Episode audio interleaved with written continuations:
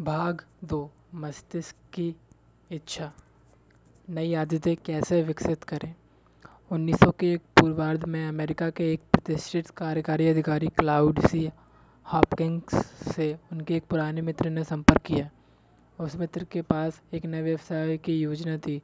दरअसल, उसे एक ऐसे उत्पाद प्रोडक्ट के बारे में पता चला था जो अद्भुत था और उसे पूरा यकीन था कि इसका व्यवसाय बहुत ही फ़ायदेमंद साबित होगा। यह उत्पाद कुछ और नहीं बल्कि पेपरमिंट के स्वाद वाला गाढ़ा टूथपेस्ट था, जिसका नाम था पेप्सोडेंट। इस योजना में कुछ संदिग्ध चरित्र वाले निवेशक भी शामिल थे। इनमें से एक निवेशक के घर पर ज़मीन के सौदों के संबंध में कई बार छापे पड़ चुके थे और एक अन्य निवेशक के अपराधी गिरोह के साथ संबंध थे। इसके बावजूद इस मित्र ने हॉपकिंस को आश्वासन दिया कि यदि वे इस उत्पाद का विज्ञापन करने की मुहिम में उसका साथ देंगे तो यह बहुत ही फ़ायदेमंद साबित होगा। उन दिनों हॉपकिंस विज्ञापन के व्यवसाय में शिखर पर थे।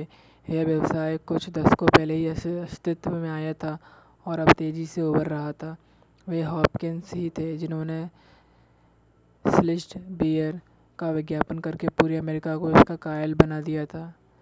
बियर के विज्ञापन में हॉपकिंस ने लोगों को बताया कि यह कंपनी अपनी बोतलों को साफ़ करने के लिए लाइव स्ट्रीम तकनीक का इस्तेमाल करती है, जबकि वास्तविक वास्तविकता में यह कोई अनोखी तकनीक नहीं थी, क्योंकि उस ज़माने में बियर बनाने वाली हर कंपनी अपनी बोतलें इसी तकनीक से साफ़ करती थी। पर हॉपकिंस ने अपने विज्ञापन में इस तथ्य को दरकिनार कर दिया। इसी तरह उन्होंने अमेरिका की लाखों महिलाओं को पॉम ऑलिव साबुन खरीदने के लिए ये आकर्षित किया कि स्वयं क्लियोपेटा प्राचीन मिस्र की मशहूर रानी, जिसे विश्व की सबसे सुंदर स्त्री माना जाता था, वह भी इसी साबुन से नहाती थी। उनके इस दावे का बहुत से इतिहासकारों ने विरोध भी किया, पर इसके बावजूद महिला ग्राहकों के बीच पामोलिव साबुन की लोकप्रियता कम नहीं हुई। इसी तरह उन्होंने गेहूँ के मुरमुरे को यह कहकर मशहूर बना दिया कि इन्हें बनाने के लिए गेहूँ के दानों को उनके असली आकार से आठ गुना बड़े होने तक बंदूक से दागा जाता है। इसी प्रकार की एक दर्जन से भी ज़्यादा चीज़ें जैसे क्वाकर कंपनी के ओट्स, गोडियर कंपनी के टायर्स, वेसेल कंपनी के carpet sweeper, Van Camp company के पॉर्क और बीन्स वगैरह, हॉपकिंस के कारण ही ग्राहकों के बीच मशहूर हुए पहले इन चीज़ों के बारे में कोई नहीं जानता था, पर हॉपकिंस ने इन्हें घर घर में पहुँचा दिया। इस प्रक्रिया में हॉपकिंस को इतना मुनाफा हुआ कि उन्होंने अपनी आत्मकथा माई लाइफ, इन एडवर्टाइजिंग में कई जगह विस्तार से लिखा है। अत्यधिक पैसा खर्च करने में कैसी कैसी कैसी दिक्कतों का सामना करना पड़ता है। क्लाउड हॉपकिंस ग्राहकों के अंदर नई आदतें विकसित करने के लिए मशहूर थे। इसके लिए उन्होंने उन्होंने कुछ नियमों का आविष्कार भी किया था। इन नियमों ने अनेक व्यवसायों को पूरी तरह बदल कर रख दिया और कालांतर में ये सारे नियम विक्रेताओं, शिक्षा क्षेत्र से जुड़े सुधारकों, सार्वजनिक स्वास्थ्य कर्मियों नेताओं और कंपनियों के सीईओ के लिए सामान्य बन गए। आज भी हम साफ़ सफ़ाई के लिए जो उत्पाद चुनते हैं या बीमारियों से निपटने के लिए सरकारें जो कदम उठाती हैं, उन्हें हॉपकिंस के नियमों का प्रभाव स्पष्ट देखा जा सकता है। कोई भी नया रूटीन, दिनचर्या या नियमित क्रियाएँ बनाने की प्रक्रिया में ये नियम सबसे मुख्य होते हैं। पर जब हॉपकिंस के मित्र ने उनके सामने पेप्सोडेंट का प्रस्ताव रखा, तब इस विज्ञापन गुरु ने इस प्रस्ताव में अधिक दिलचस्पी नहीं दिखाई। हालाँकि अमेरिकी लोगों के कमज़ोर होते दांत अब कोई राज की बात नहीं रह गए थे। अमेरिका आर्थिक रूप से जितना समृद्ध होता गया, यहाँ के निवासियों के बीच अत्यधिक मीठे और प्रोसेस्ड खाद्य पदार्थ उतने ही मशहूर होते गए। नतीजन प्रथम विश्व युद्ध के समय जब अमेरिकी सरकार ने नए सैनिकों की भर्ती शुरू की, तब पता चला कि नए सैनिकों में से अधिकतर के दांत बहुत कमज़ोर हैं। तब अमेरिका के अधिकारियों ने लोगों के दांतों के गिरते स्वास्थ्य को राष्ट्रीय सुरक्षा के लिए खतरा बताया। इसके बावजूद विज्ञापन गुरु हॉपकिंस के अनुसार टूथपेस्ट बेचना आर्थिक दृष्टि से आत्महत्या के बराबर था। उस समय सेल्समैनों की एक पूरी फौज थी जो घर घर जाकर संदिग्ध गुणवत्ता वाले टूथ पाउडर और दांत साफ़ करने की पारंपरिक दवाएँ वगैरह बेचने की कोशिश में घाटी में जा रही थी। दिक्कत यह थी कि दांतों का खराब स्वास्थ्य राष्ट्रीय समस्या भले ही बन गया हो, पर इसके बावजूद कोई भी व्यक्ति तो टूथपेस्ट खरीदना नहीं चाहता था, क्योंकि उस समय दांत साफ़ करना लोगों की दैनिक क्रिया में शामिल नहीं था। इसलिए हॉपकिंस ने अपने मित्र के प्रस्ताव पर विचार तो किया, पर उनका जवाब नकारात्मक ही रहा। उन्होंने कहा कि उनके लिए साबुन और खाद्य पदार्थ का विज्ञान, विज्ञापन करना ही बेहतर होगा। अपनी आत्म, आत्मकथा में भी बताते हैं कि मुझे समझ में नहीं आ रहा था कि आम लोगों को टूथपेस्ट जैसी चीज़ के तकनीकी फ़ायदे कैसे समझाए जाए। उनके नकारात्मक जवाब के बावजूद उनके मित्र ने अपनी जिद नहीं छोड़ी। वह बार बार आकर हॉपकिंस को इस मसले पर पुनर्विचार करने के लिए कहता रहता और उनके अहम को सलाहता रहता। आखिरकार विज्ञापन गुरु को अपने मित्र का प्रस्ताव स्वीकार करना ही पड़ा। हॉपकिंस लिखते हैं, अंत में मैं टूथपेस्ट की विज्ञापन मुहिम चलाने के लिए मान तो गया, लेकिन मेरी शर्त यह थी कि वह मुझे कंपनी के शेयर्स में छः महीने के ब्लॉक अधिक मात्रा में शेयरों को बेचने या खरीदने का विकल्प देगा। उनके मित्र ने उनकी यह शर्त फ़ौरन मान ली। हॉपकिंस का यह निर्णय उनके लिए आर्थिक दृष्टि से बहुत बहुत समझदार भरा साबित हुआ। इस साझेदारी से हॉपकिंस ने सिर्फ़ पाँच सालों में पेप्सोडेंट को दुनिया का सबसे मशहूर टूथपेस्ट बना दिया। इसके साथ ही उन्होंने अमेरिकी लोगों में नियमित रूप से दांत साफ़ करने की आदत भी विकसित कर दी। जल्द ही यह आदत आश्चर्यजनक रूप से पूरे अमेरिका में फैल गई। इसके बाद तो सरली टेंपल से लेकर क्लार्क केबल जैसे सभी फ़िल्म कलाकार अपने पेप्सोडेंट मुस्कान की सेकी बगाड़ने लगे। सन 1930 तक पेप्सोडेंट चीन, दक्षिण अफ्रीका, ब्राज़ील, जर्मनी से लेकर हर उस देश में पहुँच गया जहाँ हॉपकिंस विज्ञापन मुहिम चला सकते थे। पेप्सोडेंट की महिला विज्ञापन मुहिम के एक दशक बाद हुए सर्वेक्षण से पता चला कि नियमित रूप से दांत साफ़ करना लगभग आधी से भी ज़्यादा अमेरिकी जनसंख्या की आदत बन चुका है। हॉपकिंस ने दांत साफ़ करने को लोगों की दिनचर्या का हिस्सा बना दिया था। आगे चलकर हॉपकिंस ने अपनी सफलता का रज बताया कि उन्हें कुछ ऐसे इशारे और इनाम मिले जो लोगों के अंदर एक विशेष आदत विकसित करने की तीव्र इच्छा जगा सकते थे। यह इतनी शक्तिशाली प्रणाली है कि आज भी वीडियो गेम डिज़ाइनर, खाद्य पदार्थ बनाने वाली कंपनियाँ, अस्पताल और दुनिया भर के लाखों सेल्समैन इसका उपयोग करते हैं। एक और जहाँ यूजीन पॉली ने हमें आदतों के फंदे की जानकारी दी। वहीं दूसरी ओर क्लाउड हॉपकिंस ने हमें दिखाया कि आदतों को कैसे विकसित किया जा सकता है। तो हॉपकिंस ने आखिर ऐसा क्या किया? दरअसल उन्होंने लोगों के अंदर इच्छा जगाई। इशारे और इनाम इसी इच्छा से सक्रिय होते हैं। इच्छा से ही आदतों के फंदे का निर्माण होता है।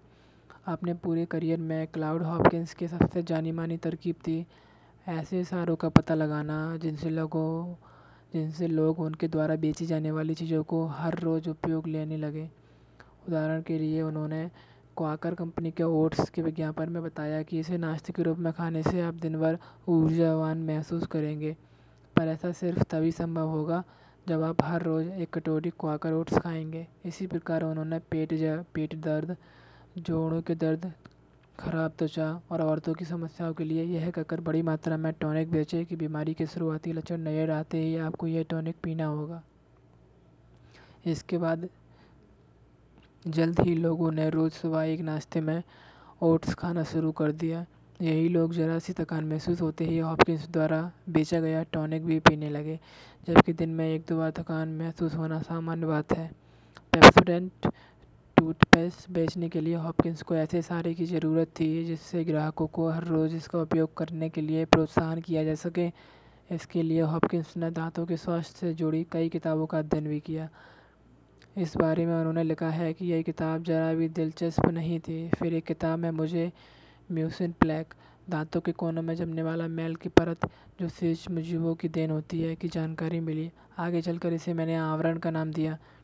इससे मुझे एक लोकप्रिय होने लायक विचार आया। मैंने इस टूथपेस्ट को सौंदर्य बढ़ाने वाली चीज़ के रूप में प्रचारित करने का फैसला किया, यानी एक ऐसा टूथपेस्ट जिससे दांतों के मैल, मैले आवरण से निपटा जा सकता है। इस आवरण की बात करते समय हॉपकिंस ने इस तथ्य को पूरी तरह से दरकिनार कर दिया कि दांतों पर यह आवरण आना तो सामान्य बात है, ऐसा हमेशा होता आया है, और इससे कभी किसी को कोई दिक्कत नहीं हुई। आप कुछ भी खाएँ या चाहे जितनी बार अपने दांत साफ़ करें, यह आवरण दांतों पर आ ही जाता है। इससे पहले लोगों ने कभी भी इस पर ध्यान नहीं दिया, क्योंकि इस बारे में ध्यान देने लायक कोई कारण भी नहीं थे। इस आवरण को तो एक सेब खाकर दांतों पर उंगलियाँ फिराकर या फिर खुला करके आसानी से साफ़ किया जा सकता है। इस आवरण को हटाने के लिए टूथपेस्ट कोई विशेष काम नहीं करता है। यहाँ तक कि उस समय दांतों के कई प्रमुख शोधकर्ताओं ने भी कहा था कि टूथपेस्ट और विशेषकर पेप्सोडेंट बेकार है, पर ये सारे कारण किसी मिलकर भी हॉपकिंस को रोक नहीं सके और उन्होंने आवरण की अपनी जानकारी को अपने फ़ायदे के लिए खूब इस्तेमाल किया। उन्हें समझ में आ गया था कि आवरण के बारे में बात करके ग्राहकों को ऐसा इशारा दिया जा सकता है जिससे उनके अंदर आदत विकसित हो सके। जल्द ही कई शहरों में चारों ओर पेप्सोडेंट का विज्ञापन नज़र आने लगा। इस विज्ञापन में लिखा था, अपनी जीभ को दांतों पर घुमाएँ। क्या आपको एक आवरण महसूस हुआ? यही वो आवरण है जिसके कारण आपके दांत धुंधले नज़र आते हैं और इसी से आपके दांतों को नुकसान भी पहुँचता है। पेप्सोडेंट के एक अन्य विज्ञापन में मुस्कुराती हुई सुंदर महिला, महिलाओं के चित्र लगे हुए थे और लिखा था, ज़रा गौर कीजिए कि आपके चारों ओर ऐसे कितने लोग हैं जिनके दांत सुंदर हैं। आज लाखों लोग अपने दांतों को साफ़ करने के लिए ये नया तरीका इस्तेमाल कर रहे हैं। भला कौन सी महिला चाहेगी कि उसके दांतों पर मैल का आवरण चढ़ा हो? पेप्सोडेंट इस आवरण को हटाता है। इन विज्ञापनों को खूबी यह थी कि ये सब एक इशारे पर निर्भर थे। दांतों पर चढ़ा मैल यह एक वैश्विक चीज़ थी और इसे अनदेखा करना असंभव था। किसी को उसके दांतों पर जीभ घुमाने के लिए कहते ही लोग तुरंत ऐसा करते थे और उन्हें अक्सर अपने दांतों पर एक आवरण महसूस हो जाता था। हॉपकिंस ने एक बेहद सहज इशारा ढूंढ निकाला था। यह ऐसा इशारा था जो सदियों से मौजूद था और इतना सहज था कि एक साधारण से विज्ञापन को देखकर भी लोग इसे स्वतः ही मान लेते थे। हॉपकिंस ने इसके लिए जिस इनाम की कल्पना की थी, वह तो और भी आकर्षक था। वाला संसार में ऐसा कौन है जो अपनी सुंदरता बढ़ाना नहीं चाहता? कौन नहीं चाहता कि उसकी मुस्कान और सुंदर हो जाए? खासकर तब, जब इसके लिए आपको सिर्फ़ पेप्सोडेंट से अपने दांत साफ़ करने हों। यह विज्ञान मुहिम शुरू होने के बाद पहला सप्ताह बीत गया, पर कुछ खास नहीं हुआ। फिर दूसरे सप्ताह में भी ग्राहकों की कोई खास प्रतिक्रिया सामने नहीं आई। पर जैसे ही तीसरा सप्ताह आया, पेप्सोडेंट की मांग आसमान छूने लगी। मांग इतनी ज़्यादा थी कि कंपनी के लिए समय पर आपूर्ति करना संभव ही नहीं हो रहा था। अगले तीन सालों में पेप्सोडेंट अंतर्राष्ट्रीय रूप से मशहूर हो गया और हॉपकिंस अंग्रेज़ी के अलावा स्पेनिश, जर्मन तथा चीनी भाषा में भी इसके विज्ञापन बनाने लगे। एक दशक एक दशक के भीतर ही पेप्सोडेंट दुनिया में सबसे ज़्यादा बिकने वाले उत्पादों की सूची में शामिल हो गया। अमेरिका में तो यह अगले तीन दशकों तक सबसे ज़्यादा बिकने वाले उत्पाद के रूप में सामने आया। पेप्सोडेंट के बाज़ार में आने से पहले अमेरिका में केवल सात प्रतिशत लोग टूथपेस्ट का इस्तेमाल करते थे और वह भी दावे के रूप में। हॉपकिंस द्वारा देश भर में चलाई गई विज्ञान मुहिम के बाद यह संख्या बढ़कर पैंसठ प्रतिशत हो गई। दूसरे महायुद्ध में नए सैनिकों को भर्ती करते समय सेना के अधिकारियों के लिए दांतों के स्वास्थ्य का मुद्दा चिंता का विषय नहीं रहा, क्योंकि अब अधिकतर सैनिक रोज़ाना अपने दांत साफ़ करते थे। पेप्सोडेंट के बाज़ार में आने के कुछ साल बाद हॉपकिंस ने लिखा, मैंने पेप्सोडेंट से लाखों डॉलर कमाए और मेरी ये सफलता का रहस्य था। मैंने अपनी इंसानी मनोविज्ञान के बारे में सही चीज़ सीख ली थी। यह मनोविज्ञान दो सहज नियमों पर आधारित था। पहला, एक सहज और स्पष्ट इशारा ढूंढो। दूसरा, इनाम की स्पष्ट व्याख्या करो। हॉपकिंस को विश्वास था कि अगर ये दो चीज़ें सही ढंग से की जाएँ तो जादुई परिणाम मिल सकते हैं। पेप्सोडेंट का उदाहरण लें तो हॉपकिंस ने इसके विज्ञापनों में दांतों पर जमे आवरण के तौर पर एक सहज और स्पष्ट इशारा दिया था। वही इनाम भी बिल्कुल स्पष्ट था, सुंदर दांत। इस तरह यह लाखों लोगों की दिनचर्या का हिस्सा बन गया। आज भी हॉपकिंस के ये नियम मार्केटिंग की किताबों और लाखों विज्ञापन मुहिमों की बुनियाद है। इन्हीं नियमों का इस्तेमाल करके लोगों के अंदर अन्य हज़ारों आदतें विकसित की गईं और आमतौर पर अधिकतर मामलों में लोगों को अंदाज़ा भी नहीं था कि हॉपकिंस के नियम उन्हें कितनी गहराई तक प्रभावित कर रहे हैं। जो लोग नियमित व्यायाम करने की आदत सफलतापूर्वक विकसित कर चुके थे उनका अध्ययन करने पर पाया गया कि लोग व्यायाम को दिनचर्या बनाने में तब सफल होते हैं, जब एक स्पष्ट इशारे और इनाम का चुनाव कर लेते हैं। यह इशारा कुछ भी हो सकता है, जैसे ऑफ़िस से घर आने के बाद फ़ौरन दौड़ने निकल जाना। इसी तरह इनाम भी कुछ भी हो सकता है, जैसे एक बियर पीना, या सारी फ़िक्र छोड़कर कुछ देर टीवी देखते हुए मनोरंजन करना। संतुलित आहार पर हुए सौदों से पता चला है कि पूर्व निर्धारित इशारे जैसे खाने का मेन्यू, पहले से तय करना और उद्देश्य पूरा होने पर सहज ना मिलना, आहार की नई आदतें विकसित करने के लिए आवश्यक है। हॉपकिंस लिखते हैं, अब वह समय आ गया है जब विज्ञापन निर्माण कुछ विशेष लोगों के हाथों में होने से विज्ञापन के स्तर पर पहुँच रहा है। एक दौर था जब विज्ञापन बनाना किसी जुए से कम नहीं था, पर अब यह एक सुरक्षित व्यापार बन चुका है। यह सचमुच गौरव की बात है, लेकिन आखिरकार यह बात सामने आई कि हॉपकिंस द्वारा बनाए गए दो नियम काफ़ी नहीं हैं। एक तीसरा नियम भी है, जिसके बिना लोगों के अंदर आदत विकसित करना संभव नहीं है। यह इतना सूक्ष्म नियम है कि हॉपकिंस भी इस पर निर्भर थे, बस उन्हें इसका पता नहीं था। यह नियम इस बात की व्याख्या करता है कि हमारे लिए मिठाई के डिब्बे को अनदेखा करना मुश्किल क्यों होता है, और हम हर रोज़ सुबह सुबह दौड़ने जाना एक नियमित आदत कैसे बना सकते हैं? प्रॉक्टर एवं गैम्बल कंपनी के वैज्ञानिक और मार्केटिंग अधिकारी एक बिना खिड़कियों वाले छोटे से कमरे में रखी एक पुरानी मेज के इर्द गिर्द बैठे थे। वे सब एक ऐसी औरत के इंटरव्यू की प्रतिलिपि पढ़ रहे थे, जिसके पास नौ बिल्लियाँ थीं। फिर उनमें से एक ने वह बात कह दी जो सबके दिमाग में खूब रही थी। अगर हमें नौकरी से बर्खास्त कर दिया गया तो हमारे साथ कैसा व्यवहार होगा? महिला ने पूछा। क्या गार्ड को बुलाकर हमें बाहर निकाल दिया जाएगा या हमें पहले चेतावनी दी जाएगी। डेक्स स्टिम्सन जो एक समय पर कंपनी का उभरता सितारा था, उसने सहकर्मी को देखा। पता नहीं क्या होगा स्टिम्सन ने कहा। उसके बाल बिखरे हुए थे और आँखों में थकान स्पष्ट नज़र आ रही थी। मैंने कभी नहीं सोचा था कि हालात इतने ख़राब हो जाएँगे। मुझे तो बताया गया था कि इस प्रोजेक्ट को चलाना पदोन्नति के बराबर है। उसने अपनी सहकर्मी को जवाब दिया। यह सन उन्नीस सौ छियानवे की बात है। क्लाउड हॉपकिंस के दावों के बावजूद उस पुरानी मेज के इर्द गिर्द बैठे इस समूह को अब समझ में आने लगा था कि किसी चीज़ को बेचने की प्रतिक्रिया कितनी अवैज्ञानिक हो सकती है। वे सब जिस कंपनी के लिए काम करते थे, वह उपभोक्ता सामान के विश्व की सबसे बड़ी कंपनियों में से एक थी। Pringles, chips, oil of Olay Bounty paper towels CoverGirl cosmetics, Dawn, Downy और ड्यूरासेल जैसे दर्जनों ब्रांड इसी कंपनी के थे। पी एन जी प्रोडक्टर एवं गैम्बेल की विज्ञापन मुहिम जटिल सांख्यिकीय पद्धति पर आधारित होती थी। इसके लिए पी एन जी इतना अधिक डेटा इकट्ठा करती है जितना विश्व में शायद ही कोई कंपनी करती हो। चीज़ों को बाज़ार में कैसे बेचा जाए, इसका उपाय ढूँढने में इस कंपनी को महारत हासिल थी। अगर सिर्फ़ कपड़ों की धुलाई के बाज़ार की बात करें तो अमेरिका में कपड़े धोने वाली हर दूसरी लॉन्ड्री में पीएनजी कंपनी के ही उत्पादों का इस्तेमाल किया जाता है। पीएनजी का मुनाफा हर साल 35 बिलियन डॉलर से भी ज़्यादा था।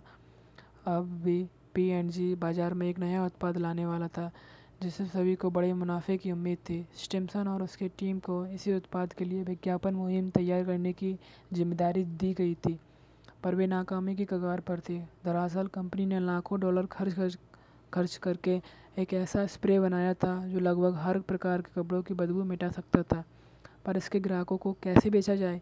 यह बात बिना खिड़कियों वाले उस छोटे से कमरे में बैठे इन शोधकर्ताओं को समझ में नहीं आ रही थी।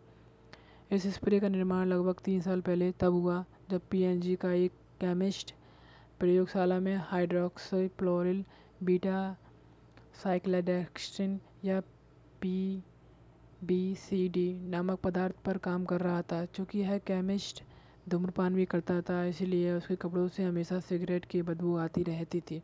एक दिन वह प्रयोगशाला में H P B C D का उपयोग करके घर लौटा। उसकी पत्नी ने दरवाज़ा खोला। क्या तुमने धूम्रपान करना छोड़ दिया? उसकी पत्नी ने पूछा। नहीं, उसने जवाब दिया। उसकी पत्नी सालों से उसकी धूम्रपान की आदत छुड़ाना चाहती थी। पत्नी का सवाल सुनकर केमिस्ट को संदेह हुआ कि कहीं वह उसके साथ रिवर्स साइकोलॉजी की चाल तो नहीं चल रही। मैं तो बस इसलिए पूछ रही थी कि क्योंकि आज तुम्हारे कपड़ों से सिगरेट की बदबू नहीं आ रही है, उसकी पत्नी ने कहा। यह सुनने के बाद अगले ही दिन उस केमिस्ट ने प्रयोगशाला में H P B C D और विभिन्न गंदों के नमूने लेकर प्रयोग करने शुरू कर दिए। जल्द ही उसके पास भीगे कुत्ते की सिगरेट की पसीने से भरे मौजू की चाइनीज़ खाने की सीलेंदार कमीज़ की और मैले तौलियों के नमूने की सौ से भी अधिक शीशियाँ थीं। जब उसने एच पी को पानी में मिलाकर बदबूदार कपड़ों के इन नमूनों पर छिड़का तो उनकी बदबू इस रसायन के अणुओं की ओर आकर्षित होने लगी। जब इस रासायनिक प्रक्रिया से बना कोहरा छटा तो कपड़ों की बदबू जा चुकी थी। उस केमिस्ट ने जब पीएनजी के अधिकारियों को अपने शोध के बारे में बताया तो वे बहुत खुश हुए। दरअसल, पिछले कुछ सालों में बाज़ार और ग्राहकों पर कई सर्वेक्षण किए गए थे। इन सर्वेक्षणों के परिणामों से स्पष्ट हो चुका था कि अब ग्राहक कोई ऐसा उत्पाद चाहते हैं जो कपड़ों की बदबू छिपने के बजाय पूरी तरह समाप्त हो जाए। शोधकर्ताओं में एक समूह ने ग्राहकों को इंटरव्यू लेने पर पाया कि रात में शराब खाने या किसी पार्टियों में जाने वाले अधिकतर लोग अगले दिन सुबह अपने उन कपड़ों को धूप में रख देते थे। जिन्हें पहनकर वे वहाँ गए थे। एक महिला बताती है कि मेरे कपड़ों से अक्सर सिगरेट की बदबू आने लगती है, पर मैं हर बार किसी पार्टी से लौटने के बाद अपने कपड़ों की ड्राई क्लीनिंग का खर्च नहीं उठाना चाहती। पीएनजी ने मौके का फ़ायदा उठाया और एक गोपनीय परियोजना शुरू की, जिसका उद्देश्य था एच को एक व्यवहारिक उत्पाद के रूप में विकसित करना, जिसे बाज़ार में बेचा जा सके। कंपनी ने लाखों रुपए खर्च करके एक रंगहीन, गंधहीन पदार्थ बनाया दो लगभग हर तरह की बदबू को पूरी तरह नष्ट कर सकता था। इस स्प्रे को बनाने के लिए जिन वैज्ञानिक पद्धतियों का उपयोग किया गया, वे इतने उच्च स्तर की थी कि बाद में अमेरिका की स्पेस एजेंसी नासा ने अंतरिक्ष से लौटे अपने यानों की सफ़ाई में इसी का उपयोग किया। सबसे अच्छी बात यह थी कि इस स्प्रे की लागत बहुत कम थी और उसे किसी भी चीज़ पर डालने का दाग डब्बा नहीं छोड़ता था। यह स्प्रे बदबूदार फर्नीचर से लेकर पुराने कपड़ों और कार के अंदर तक की बदबू को समाप्त करने में सक्षम था।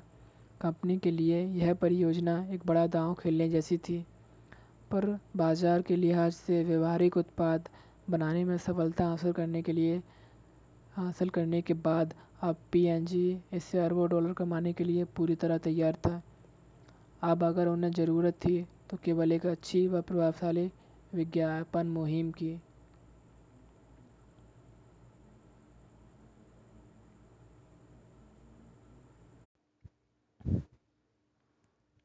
पीएनजी ने अपने इस स्प्रे का नाम रखा फेब्रिज जो समूह इसकी विज्ञापन मुहिम चलाने वाला था।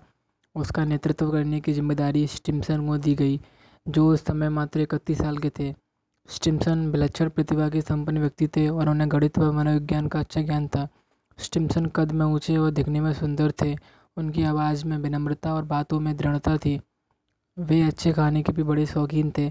एक बार उन्होंने अपने एक सहकर्मी से कहा था कि मैकडोनल्ड्स में खाने से बेहतर होगा कि मेरे बच्चे चरस पिएँ।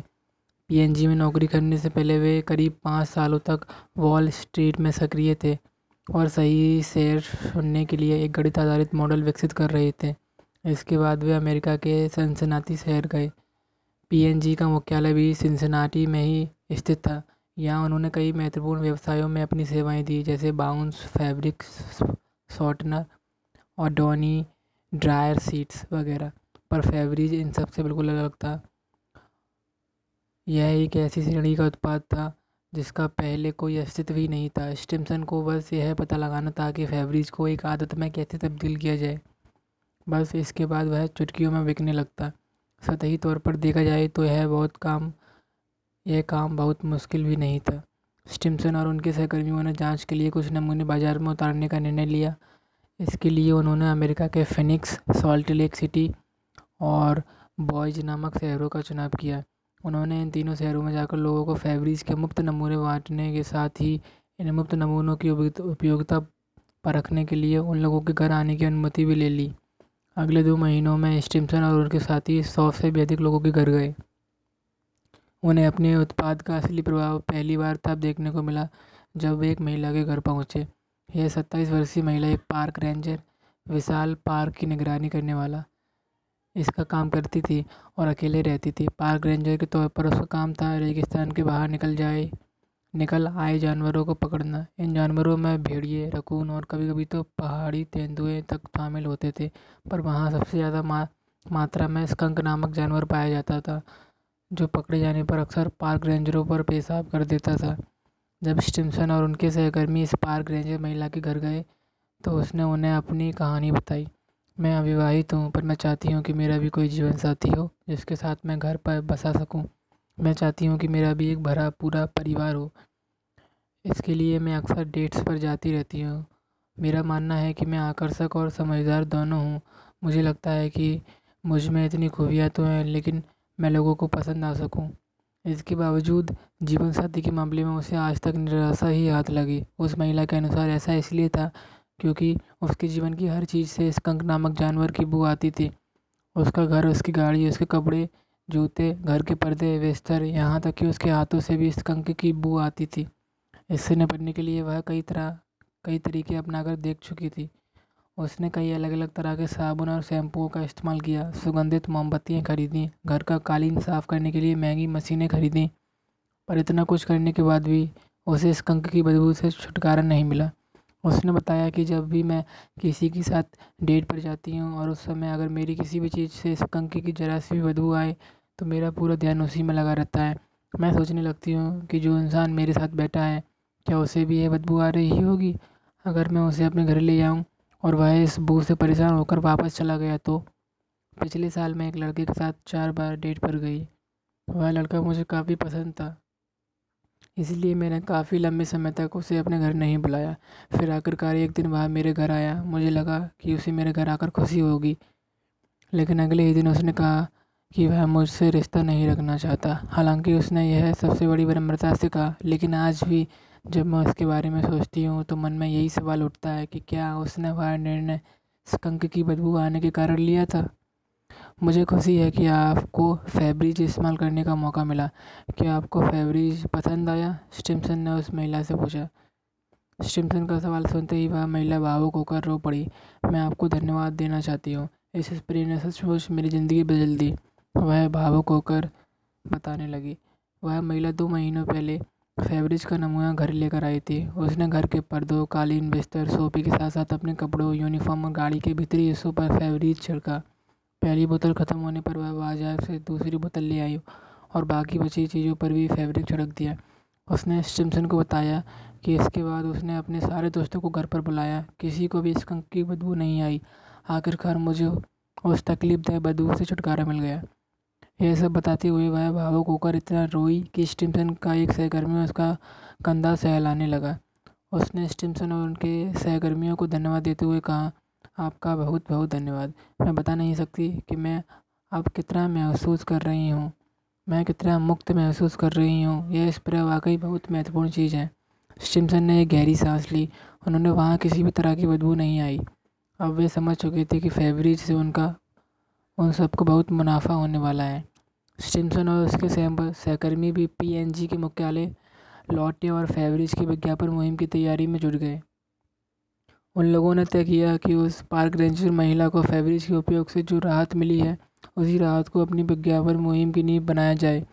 वे चाहते थे कि फेवरिज के ग्राहक वैसे ही राहत महसूस करें। उन्होंने तय किया कि वे फेवरिज को लोगों के सामने इस तरह लेकर आएँगे कि लोग इसे शर्मनाक बदबू से छुटकारा पाने के उपाय के तौर पर देखें। वे सब क्लाउड हॉपकिंस द्वारा बताए गए नियमों से परिचित थे। उस उस समय तक ये नियम व्यापार की शिक्षा देने वाले संस्थानों की पाठ्य पुस्तक का हिस्सा बन चुके थे। स्टिम्सन और उनकी टीम फेब्रिज के विज्ञापनों को इतना सरल रखना चाहती थी कि उन्हें हर कोई समझ सके और इसके लिए ज़रूरी था एक स्पष्ट इशारा और इनाम ढूंढा जाए, फिर उसी के अनुसार विज्ञापन बनाए जाएँ। उन्होंने टीवी के लिए दो विज्ञापन बनाए। पहले विज्ञापन में एक महिला रेस्टोरों के धूम्रपान कक्ष के बारे में बताते हुए दिखाई गई, जब भी वह उस रेस्टोरों में खाना खाकर लौटती तो उसके कपड़ों से सिगरेट की बदबू आने लगती। फिर उसकी सहेली उसे बताती कि फेवरेज के उपयोग से वह इस बदबू से छुटकारा पा सकती है। इस विज्ञापन का इशारा था, सिगरेट की बदबू और इनाम था ग्राहकों के कपड़ों से इस बदबू को हटना दूसरे विज्ञापन में एक महिला अपने कुत्ते से परेशान थी। उसके कुत्ते का नाम सोफ़ी था। वह हर वक्त सोफे पर बैठा रहता था। विज्ञापन में वह महिला कहती है कि मेरे सोफ़े की गंध हमेशा सोफ़ी जैसी ही रहेगी, लेकिन फेवरिज के कारण अब मेरे घर के सोफ़े की गंध सोफ़ी जैसी बनी नहीं होगी। इसमें इशारा था पालतू जानवरों की गंध, जो अमेरिका में पालतू जानवर रखने वाले लगभग सत्तर लाख घरों की समस्या थी, जबकि इनाम था ऐसा घर जो पालतू जानवरों की गंध से मुक्त हो। स्टिम्सन और उनके सहकर्मियों ने जिन शहरों में फेवरिज के मुफ़्त नमूने बांटकर जाँच पड़ताल की थी, उन्हीं शहरों में सन उन्नीस सौ छियानवे में ये दोनों विज्ञापन प्रदर्शित किए गए। उन्होंने नमूने बांटे लेटर बॉक्स में विज्ञापन के पर्चे डाले और विक्रेताओं को कैश रजिस्टर के ठीक बगल में फेवरिज की बोतलों का पहाड़ खड़ा करने के लिए अलग से पैसे भी दिए गए। इसके बाद भी आराम से यह सोचने लगे कि फेवरिज से होने वाले मुनाफे को वे कैसे खर्च करेंगे। पहला सप्ताह बीत गया, फिर दूसरा सप्ताह बीत गया और फिर तीसरा। देखते देखते दो महीने बीत गए और स्टिम्सन और उसके सहकर्मियों का इंतज़ार ख़त्म नहीं हुआ।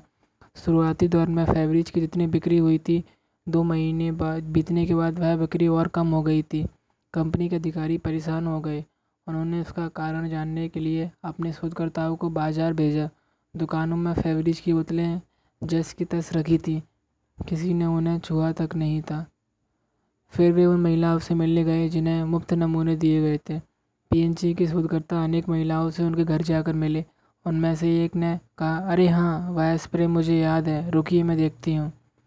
फिर वह महिला अपने रसोई घर में गई और रसोई के सिंक के नीचे की अलमारी से सामान हटाने लगी।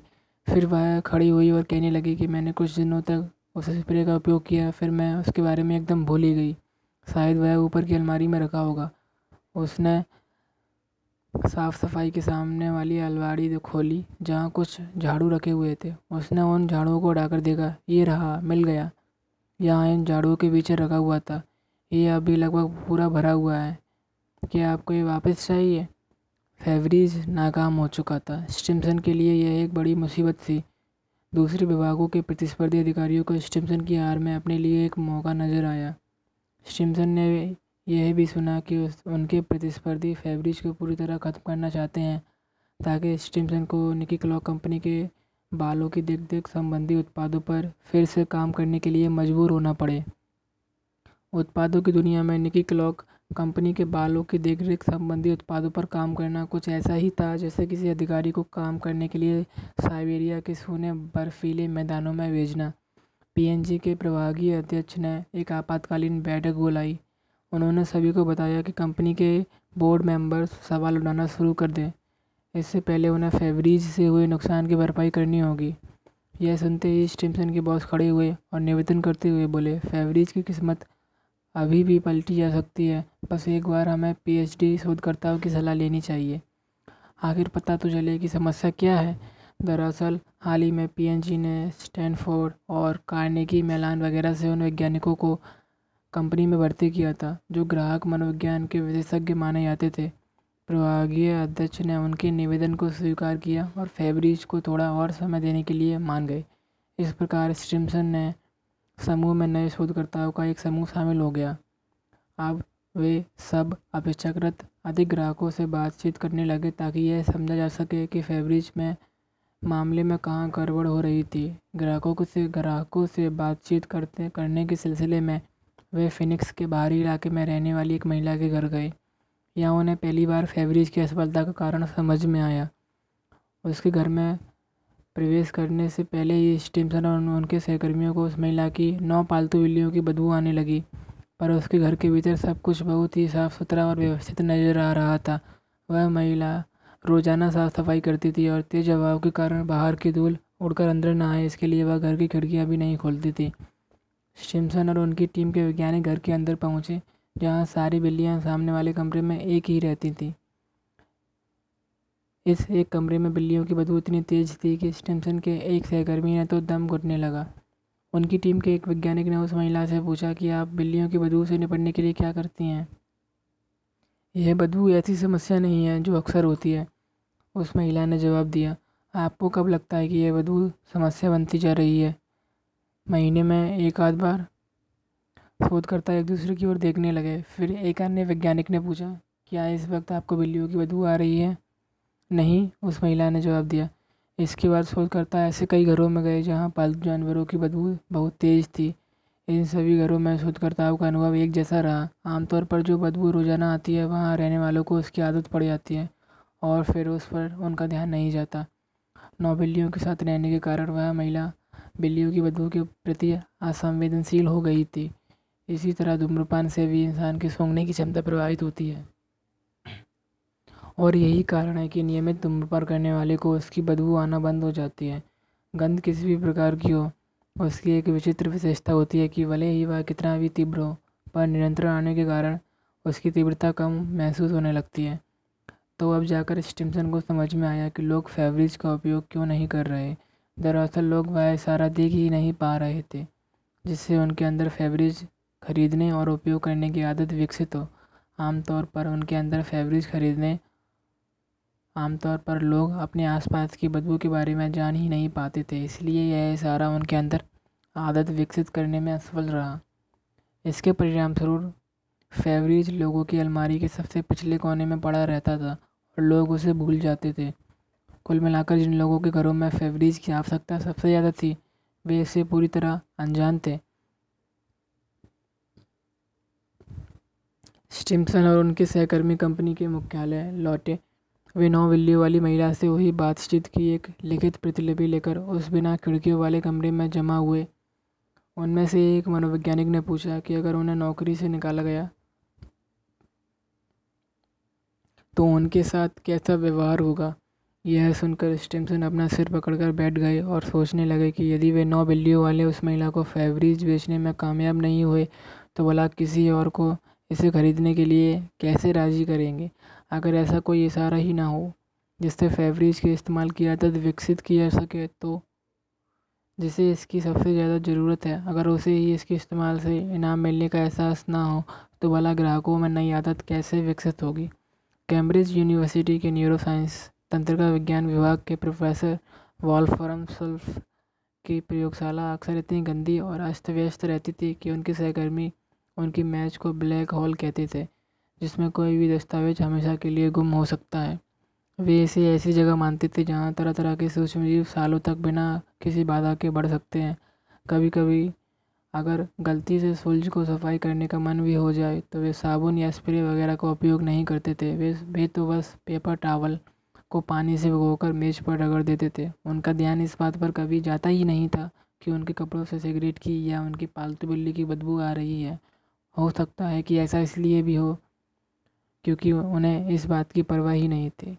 इसके बावजूद पिछले बीस सालों में सुलझ ने क्रांतिकारी प्रयोग किए थे। इशारे इनाम और आदतें कैसे काम करती हैं, ये जानने की प्रक्रिया में सुलझ के प्रयोग विशेष महत्व रखते हैं। सुलझ ने ही हमें बताया कि कुछ विशेष इशारे और इनाम अधिक प्रभावी क्यों होते हैं? पेप्सोडेंट की वैश्विक सफलता के पीछे क्या कारण था? यह भी सुलझ ने ही स्पष्ट किया। इसके साथ ही उनके प्रयोगों से यह भी समझ में आता है कि कुछ, कि कैसे कुछ लोग बड़ी आसानी से अपने व्यायाम और खाने पीने की आदतों में बदलाव ले आते हैं। वे सुलझ ही थे जिन्होंने फेवरीज को बेचने का तरीका बताया। सन उन्नीस सौ अस्सी में सुलझ बंदरों के दिमाग का अध्ययन कर रहे वैज्ञानिकों के एक समूह के सदस्य थे। इन बंदरों को लीवर खींचने और खोलने जैसी कुछ विशेष क्रियाएँ सिखाई गईं और इन क्रियाओं के दौरान उनके दिमाग की जाँच की गई। इन वैज्ञानिकों का लक्ष्य यह जानना था कि जब हम नई क्रियाएँ करते हैं तो इसके लिए दिमाग का कौन सा हिस्सा जिम्मेदार होता है? सुल्ज का जन्म जर्मनी में हुआ था। अंग्रेज़ी में बात करते समय उनकी आवाज़ मशहूर हॉलीवुड अभिनेता आर्नोल्ड स्वार्जनेगर जैसी लगती है। सुल्ज के अनुसार, एक दिन मेरा ध्यान एक अनोखी चीज़ की ओर गया। हम जिन बंदरों पर प्रयोग कर रहे थे, उनमें से कुछ को सेब का रस पसंद था, कुछ को अंगूर का। इससे मेरे अंदर विचार उठा कि आखिर इन बंदरों के इस चुनाव के दौरान उनके दिमाग में क्या चलता होगा और अलग अलग इनाम उनके दिमाग पर अलग अलग प्रभाव क्यों डालते हैं? अनेक प्रयोग करने के बाद आखिरकार सुलझ ने यह पता लगा लिया कि इनाम न्यूरोकेमिकल स्तर पर कैसे काम करते हैं। सन उन्नीस सौ नब्बे में तकनीकी विकास के साथ ही सुलझ के पास वे यंत्र भी आ गए, जिनका उपयोग एम के शोधकर्ता करते थे। लेकिन प्रयोग के लिए सुलझ की दिलचस्पी चूहों के बजाय बंदरों में थी। उनके एक बंदर का नाम जूलियो था। वह मकाक प्रजाति था। उसकी आँखें बादामी और वज़न आठ पाउंड था। उसके दिमाग में एक बहुत ही पतला इलेक्ट्रोड डाल दिया गया, जिसकी मदद से सुल्ज उसकी न्यूरल गतिविधियों का निरीक्षण कर सकते थे। एक दिन सुल्ज जूलियो को एक ऐसे कमरे में ले गए जहाँ रोशनी कम थी। वहाँ उन्होंने जूलियो को कुर्सी पर बैठा दिया। जूलियो के सामने कंप्यूटर था। जिसकी स्क्रीन पर जूलियो की पीली, लाल या नीले रंग की टेढ़ी मेढ़ी रेखाएँ दिखाई गईं। यहाँ जूलियो को प्रशिक्षण दिया गया कि ये रंगीन रेखाएँ देखते ही वह अपने सामने मौजूद लीवर को खींच दे कमरे की छत से एक नली लटकाई गई थी, जिसका दूसरा सिरा इस बंदर के होठों के पास था। लीवर खींचते ही इस नली से जामुन का रस बहकर आता था। जूलियो को जामुन का रस बहुत पसंद था। प्रयोग के शुरुआती दौर में जूलियो कंप्यूटर पर ज़्यादा ध्यान नहीं दे रहा था। उसने अपना सारा समय कुर्सी से बैठने की छत पर रात में ही खर्च कर दिया। लेकिन जामुन के रस की पहली खुराक मिलते ही जूलियो ने अपना ध्यान कंप्यूटर स्क्रीन पर केंद्रित कर लिया। इस क्रिया को दर्जनों बार दोहराने के बाद जूलियो समझ गया कि कंप्यूटर पर दिखाई जाने वाली रेखाएँ दरअसल इशारा हैं। और ये इशारे मिलते ही लीवर खींचने की क्रिया करने पर इनाम के रूप में जामुन का रस मिलता है। यह समझ में आते ही जूलिया एकाग्रचित्त होकर कंप्यूटर की स्क्रीन को देखने लगा। इसके बाद उसका ध्यान एक पल के लिए भी दूसरी ओर नहीं भटका। स्क्रीन पर पीली रेखा दिखते ही वह लीवर की ओर झटपट झपटता था। फिर जैसे ही नीली रेखा स्क्रीन पर आती थी, वह लीवर खींच देता और नीली से जामुन का रस और नली से जामुन का रस आने पर उसे सबसे बड़े चाव से चाटता रहता। सुल्ज जूलियो के दिमाग में हो रही इन गतिविधियों पर नज़र रखे हुए थे। उन्होंने देखा कि इनमें एक पैटर्न बन रहा है। इनाम मिलते ही जूलियो की दिमागी गतिविधियों से पता चलता था कि वह खुश महसूस कर रहा है। इस न्यूरोलॉजी, न्यूरोलॉजिकल गतिविधि की प्रतिलिपि यह दर्शा रही थी कि उस समय क्या होता है जब इस बंदर का दिमाग कहता है कि मुझे इनाम मिला है। सुलझ ने जूलियो के साथ यह प्रयोग कई बार दोहराया। और हर बार उसकी न्यूरोलॉजिकल गतिविधियाँ दर्ज की। जूलियो को रस मिलते ही कंप्यूटर स्क्रीन पर स्पष्ट दिखाई देता है। उसके दिमाग में मुझे इनाम मिला है। का पैटर्न उभरा है। न्यूरोलॉजिकल दृष्टिकोण से देखें तो धीरे धीरे जूलियो का व्यवहार आदत में तब्दील हो गया था। सुल्ज के लिए सबसे दिलचस्प बात यह थी कि जैसे जैसे यह प्रयोग आगे बढ़ रहा था वैसे वैसे इसमें बदलाव आ रहे थे। प्रयोग को बार बार दोहराने के चलते जूलियो, इन क्रियाओं में माहिर होता जा रहा था, जिसके चलते इस व्यवहार से बनी उसकी आदतें दृढ़ होती जा रही थीं। अब जूलियो का दिमाग जामुन के रस की उम्मीद करने लगा था। सुलझ ने पाया कि नली में रस आने से पहले स्क्रीन पर रेखाओं को देखते ही जूलियो के दिमाग में, मुझे इनाम मिला है का पैटर्न उभरने लगता। अब जूलियो जामुन को रस मिलने से पहले ही इनाम प्राप्ति की प्रतिक्रिया देने लगा। दूसरे शब्दों में कहा जाए तो स्क्रीन पर दिखाई जाने वाली रेखाएँ ना सिर्फ़ लीवर खींचने के लिए, बल्कि जूलियो के दिमाग में आनंद का एहसास जगाने का इशारा भी बन गई। स्क्रीन पर पीली लाल रेखाएँ देखते ही जूलियो इनाम की अपेक्षा करने लगता था। इसके बाद सुलझ ने अपने प्रयोग में कुछ बदलाव किए। पहले लीवर खींचते ही जूलियो को रस मिल जाता था, लेकिन अब हर बार ऐसा नहीं होता था। कभी कभी रस ज़रा देर से आता और कभी उस रस में इतना पानी मिला होता कि मिठास कम होती। कई बार तो जूलियो पूरा प्रयोग ठीक से करता था, इसके बावजूद उसे रस नहीं दिया जाता था। जब रस बिल्कुल नहीं आता था या देर से आता था, फिर पानी मिला होने के कारण कम मीठा होता था तो जूलियो नाराज़ हो जाता। वह मुँह फैलाकर अलग अलग तरह की आवाज़ें निकालता और अपनी नाराज़गी ज़ाहिर करता। इसके बाद सुलझ ने पाया कि जूलियो के दिमाग में नए पैटर्न का निर्माण हो रहा था, और ये पैटर्न है इच्छा का। जब जूलियो रस की उम्मीद करता और उसे रस नहीं मिलता तो उसके दिमाग में इच्छा और निराशा से जुड़ा एक नया पैटर्न बनने लगता। इशारा नज़र आते ही जूलिया के दिमाग में रस मिलने की अपेक्षा के कारण आनंद का संचार होने लगता। पर जब रस नहीं मिलता तो यही आनंद इच्छा में तब्दील हो जाता। जब यह इच्छा शांत नहीं होती तो जूलियो के दिमाग में गुस्से और निराशा के भाव उभरने लगते। अन्य प्रयोगशालाओं में भी शोधकर्ताओं को ऐसे ही परिणाम मिले बंदरों को इस प्रकार प्रशिक्षित किया गया कि जैसे ही उन्हें स्क्रीन पर रेखाएँ दिखाई देती, वे फ़ौरन रस मिलने की उम्मीद करने लगे। फिर बंदरों का ध्यान बढ़ाने की कोशिश की गई, जैसे प्रयोगशाला का दरवाज़ा खुला छोड़ दिया जाता था, ताकि बंदर बाहर निकलकर अन्य बंदरों के साथ घुल मिल सके। प्रयोगशाला के किसी एक कोने में खाद्य पदार्थ रखे जाते थे, ताकि अगर वे प्रयोग छोड़कर इधर उधर जाना चाहें तो जा सकें। जिन बंदरों में यह आदत दृढ़ता से विकसित नहीं हुई, वे इन चीज़ों की ओर तुरंत आकर्षित हो जाते थे। ऐसे बंदर अपनी कुर्सी से उठकर कमरे के बाहर चले जाते और प्रयोगशाला की ओर एक बार मुड़कर भी नहीं देखते। उनमें रस प्राप्ति की इच्छा पैदा नहीं हुई थी, लेकिन जिन बंदरों में यह आदत दृढ़ता से विकसित हो गई, उन्हें कोई भी लालच दिया जाए, वे इसकी ओर आकर्षित नहीं होते थे। ये बंदर घंटों तक एकाग्रता के साथ स्क्रीन की ओर देखते रहते और लीवर खींचते रहते। उन परिणाम प्राप्ति की उम्मीद और इच्छा वैसे ही हावी थी जैसे किसी जुआरी पर पैसे हारने के बाद फिर से दांव लगाकर पैसे वापस जीतने की इच्छा हावी हो जाती है। इस उदाहरण से स्पष्ट हो जाता है कि आदतें इतनी प्रभावी क्यों होती हैं? आदतें न्यूरोलॉजिकल स्तर पर इच्छा पैदा करती हैं। कई बार यह इच्छा इतनी धीमी गति से पैदा होती है कि लोग लंबे समय तक उसके अस्तित्व से अनजान बने रहते हैं। परिणाम स्वरूप इसके प्रभाव भी लोगों को समझ में नहीं आते। लेकिन जब हम कुछ इशारों के साथ इनामों को भी जोड़ देते हैं तो हमारे अवचेतन मन में इच्छा पैदा हो जाती है और आदत के नए फंदे का निर्माण होने लगता है।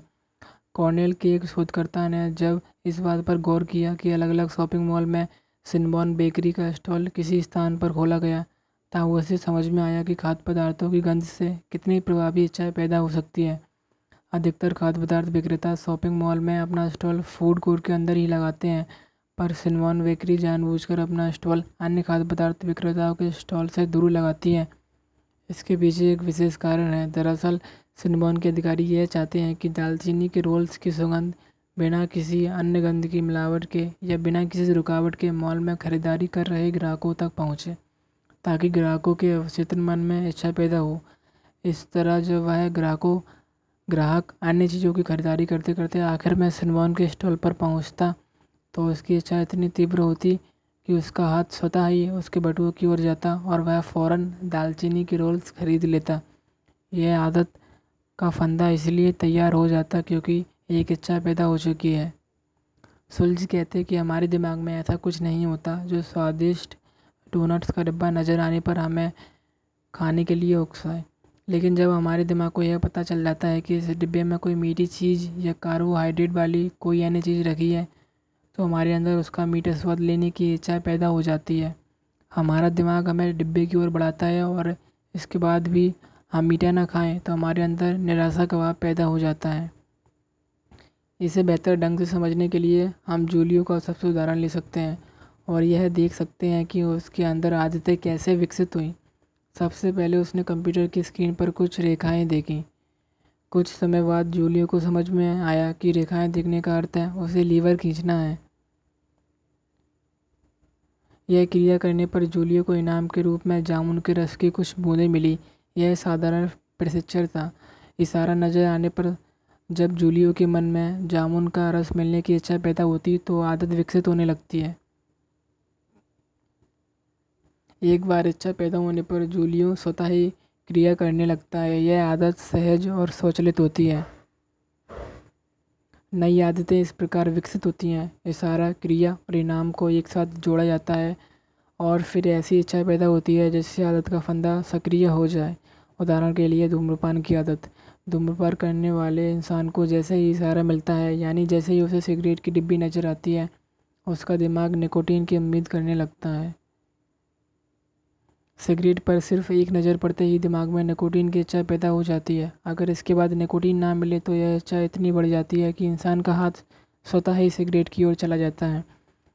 इसी तरह ईमेल का उदाहरण ले लीजिए। जब आपका मोबाइल नया मैसेज मिलने से वाइब्रेट होता है तो आपका दिमाग क्षण में ही मन बहलाव की अपेक्षा करने लगता है, जो नया ईमेल देखने से मिलता है।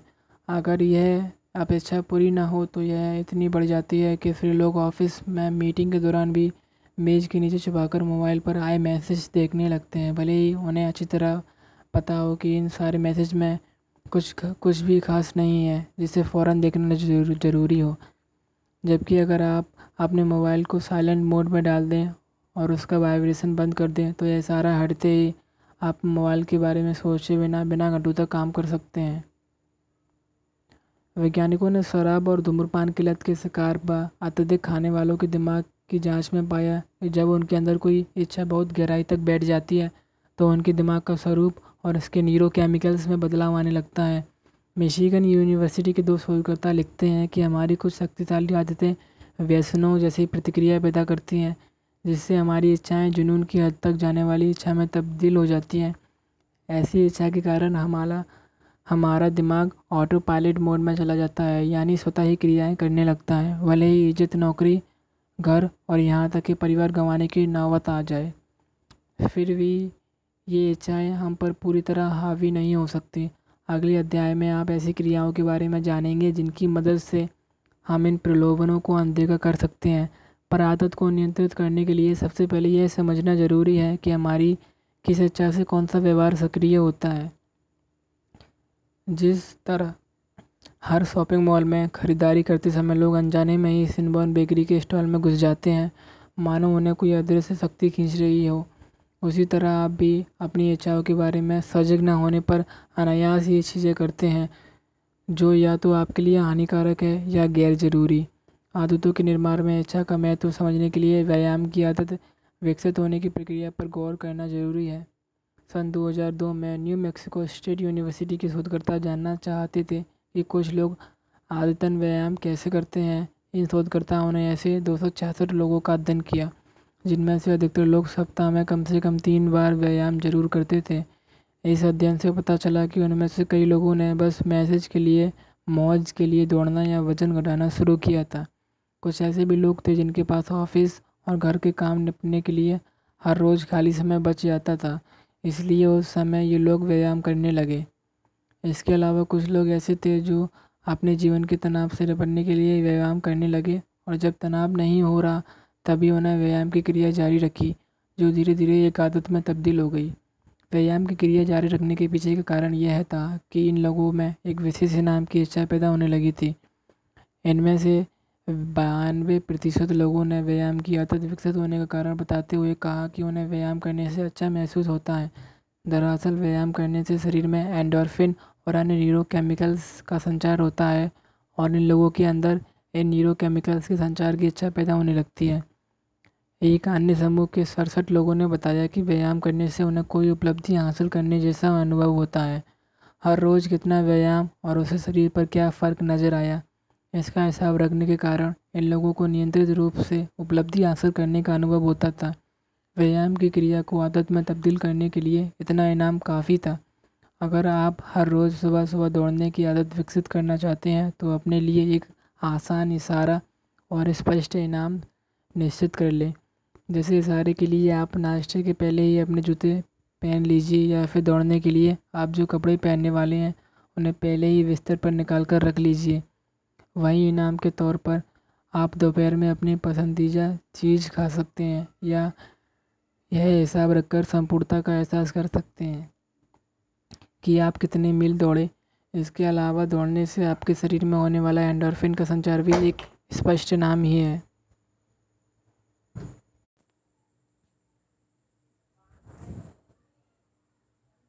लेकिन अनगिनत अध्याय से, अध्ययनों से ये साबित हो चुका है कि आदत विकसित करने के लिए केवल इशारा और इनाम ही काफ़ी नहीं है। कोई भी नियमित क्रिया आदत में तभी तब्दील होती है जब आपके दिमाग में इनाम हासिल करने की इच्छा जागती है। दौड़ने से शरीर में संचारित होने वाला एंडोर्फिन या संपूर्णता का अनुभव जब आपके दिमाग में इच्छा जगाता है, तब आप स्वतः ही दौड़ने के लिए जूते पहनने लगते हैं। ये इशारे से न केवल नियमित क्रिया, बल्कि इनाम हासिल करने की इच्छा भी सक्रिय हो जाती है। जब न्यूरोलॉजिस्ट वॉल्फ्राम सुल्ज ने बताया, इच्छा कैसे पैदा होती है? तो मैंने उनसे पूछा, क्या मैं आपको अपनी एक समस्या बता सकता हूँ? उन्होंने हामी भरते हुए कहा हाँ पूछो। जब मैंने उन्हें बताया, मेरे दो साल का बेटा है। जब मैं उसे खाने में चिकन नगेट्स या ऐसी कोई अन्य चीज़ें खिलाता हूँ, जो अनजाने में खुद भी मुझे वही सब खाने लगता हूँ, यह मेरी आदत बन चुकी है, जिसके चलते मेरा वज़न भी बढ़ने लगा है। सुल्ज ने इस पर अपनी प्रतिक्रिया देते हुए कहा, हम सभी ऐसा करते हैं। सुल्ज के तीन बच्चे हैं। हालाँकि वे सभी अब बड़े हो चुके हैं, लेकिन जब वे छोटे थे तो सुल्ज सभी इसी तरह अनजाने में बच्चों के भोजन में से खुलने वाले खुद खा लेते थे। वे बताते हैं, एक तरह से देखा जाए तो प्रयोगों के दौरान इस्तेमाल किए गए बंदरों और हम में कुछ समानता है। जब भी हम चिकन या कोई तला हुआ खाद्य पदार्थ देखते हैं तो हमारे दिमाग में उसे खाने की इच्छा जाग जाती है। भले ही हमें भूख ना हो, फिर भी हम वह खाना चाहते हैं, क्योंकि हमारे दिमाग में उसकी इच्छा पैदा हो चुकी होती है। सच कहूँ तो मुझे तले हुए पदार्थ पसंद नहीं है, लेकिन फिर भी उन्हें देखते ही मैं खुद को रोक नहीं पाता और कुछ एक निवाले खा लेता हूँ। ऐसी चीज़ें खाने से मेरे दिमाग की इच्छा तृप्त होती है और मेरे अंदर आनंद का संचार होने लगता है। यह सब थोड़ा अजीब है, लेकिन आदतें ऐसे ही काम करती हैं। सुलझ आगे बताते हैं कि इस मामले में मुझे तो कृतज्ञ होना चाहिए, क्योंकि इसी प्रक्रिया के कारण मैंने बहुत सी अच्छी आदतें भी विकसित की हैं। मैं कड़ी मेहनत करता हूँ, क्योंकि अपने शोध कार्य से मुझे गर्व होता है। मैं रोज़ाना व्यायाम करता हूँ, क्योंकि मुझे अच्छा महसूस होता है। मेरी इच्छा केवल इतनी ही है कि मैं अपने लिए और बेहतर आदतों का चुनाव कर सकूँ। बिल्लियों वाली उस औरत से हुई निराशाजनक बातचीत के बाद डैक, स्टीमन और उनकी टीम फेवरेज को प्रसिद्ध बनाने के लिए पारंपरिक तरीकों को छोड़कर कुछ नया ढूँढने में जुट गई। वॉल्फ्राम फुल्ज ने बंदरों पर जो प्रयोग किया था, वे उसी प्रकार के अन्य प्रयोगों की जानकारी इकट्ठा करने लगे। उन्होंने हार्वर्ड स्कूल ऑफ़ बिज़नेस को फेवरेज के विज्ञापन मुहिम की मनोवैज्ञानिक जाँच करने के लिए कहा। फेवरेज को ग्राहकों के दैनिक जीवन का हिस्सा कैसे बनाया जाए, इसका एक संकेत ढूँढने के लिए उन्होंने असंख्य ग्राहकों से बातचीत की। एक दिन वे अमेरिका के स्कॉटलैंड स्कॉट सैडल शहर के बाहरी उपनगर में रहने वाली एक महिला से बातचीत करने पहुँचे। करीब चालीस वर्षीय इस महिला के चार बच्चे थे। स्टिम्सन और उनकी टीम ने देखा कि इस महिला का घर साफ़ सफ़ाई से चमचमा तो नहीं रहा था, पर फिर भी साफ़ सुथरा था।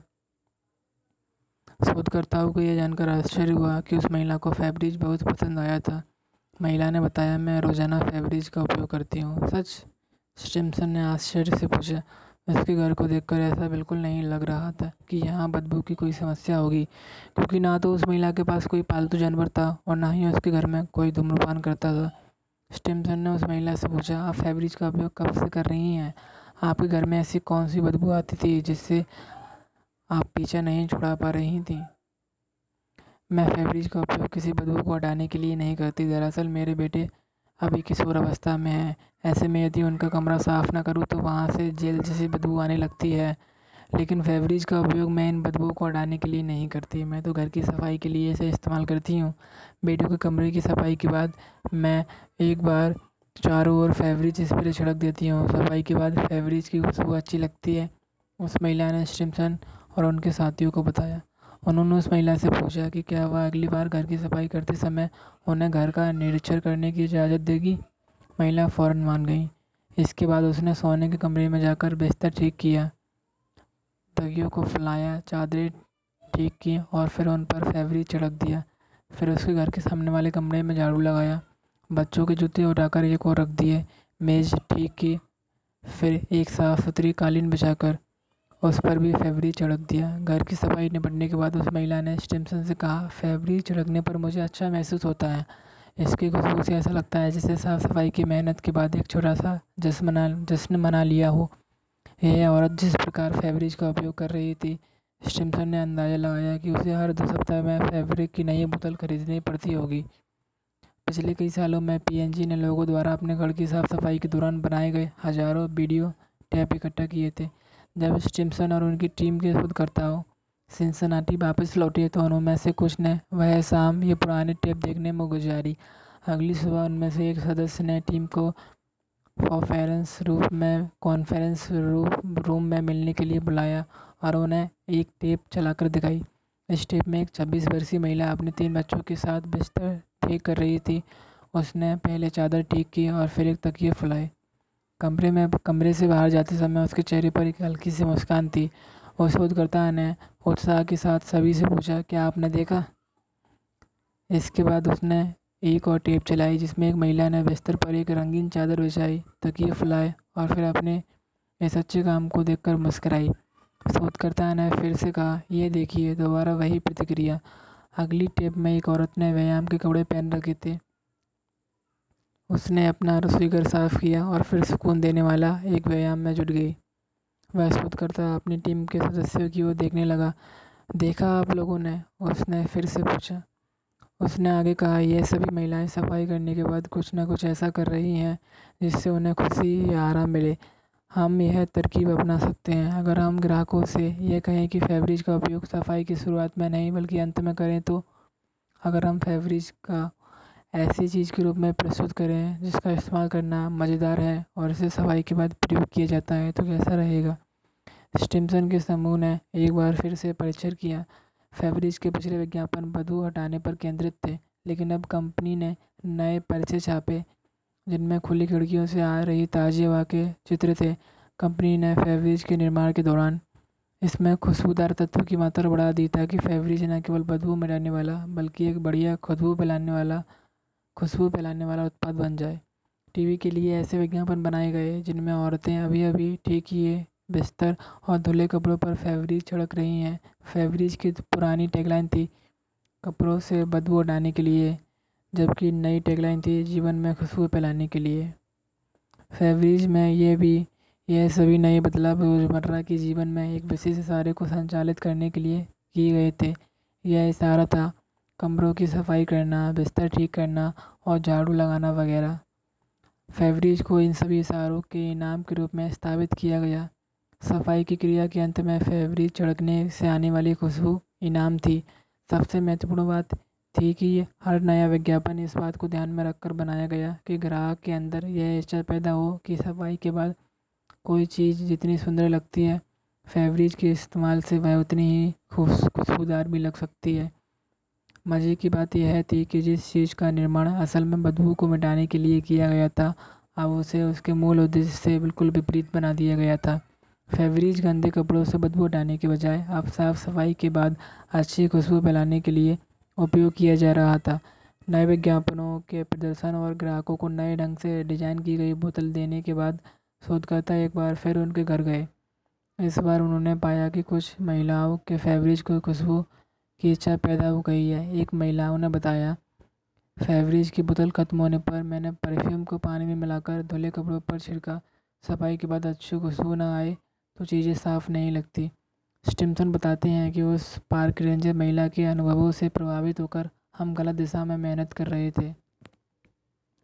उससे बात करके हमें लगा था कि हम फेवरेज के ज़रिए लोगों को उनकी समस्या का हल दे रहे हैं, लेकिन कोई भी इंसान आसानी से यह मानना नहीं चाहता कि उनके घर में बदबू की समस्या है। इसे देखने का हमारा दृष्टिकोण ही गलत था।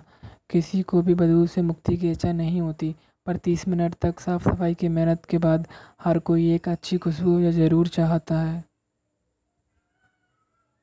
सन उन्नीस सौ अंठानवे की गर्मियों में फेवरेज को एक बार फिर से लॉन्च किया गया।